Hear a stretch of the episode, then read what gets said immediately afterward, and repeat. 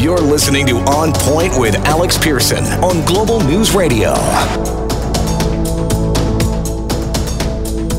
What do you get when you have two on duty cops, a seized stash of edibles, and clearly zero judgment? A really bad trip and another half baked headline for a police force that just keeps tripping up.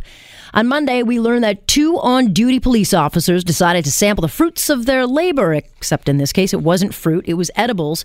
And despite being on duty, being armed, and that the edibles in question were seized evidence, they dove right in. And before you know it, they were stoned out of their trees. Two officers in blue, fully hallucinating, one found up a tree by police who were summoned for help. The other found wandering around, dazed and confused. I mean, on first blush, it sounds funny. It's actually hilarious. So funny it made its way around the world.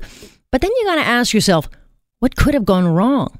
I mean, what does it say about a force already under fire over a number of questionable investigations? Well, they were hallucinating and both on duty in a police car had weapons. Both officers were armed. So, had their hallucins actually taken them on a trippy game of cops and robbers, it could have ended very badly. Then there's the question of the eaten evidence. How does this case now go to court? It does not. That's what happens. So the headlines write themselves, I guess. The on duty fuzz got a really good buzz.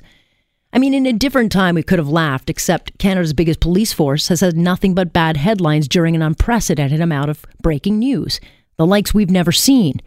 The Sherman case, initially misreported as a murder suicide, has been one wrong headline after another. So bad, the Sherman children hired their own investigative team to correct what they already knew that their parents had not been killed in a murder suicide.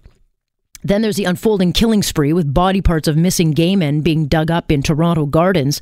Just last month, the chief of police announced there was no serial killer on the loose in Toronto's gay village. An announcement made due to increased pressure of the Tess Richey case, first reported missing until her own mother led a search and found her body in a stairwell. That was reported as suicide, changed then to a murder. And lest we forget, Yes, the breaking news heard all around the world that an 11 year old hijab veiled girl attacked twice by a scissor slicing Asian. That hijab girl turned into a big old hoax.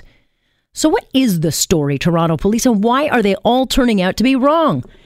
This is new territory for you. We do have great cops. We've got one of the best forces in the world. We've got a sex crimes unit unrivaled, a homicide squad known around the globe. But with all these headlines stacking up, I'm beginning to think everyone in charge may all just be a bunch of dopes. That is my point, on point, for yet another busy Tuesday, January 30th. I'm Alex Pierson.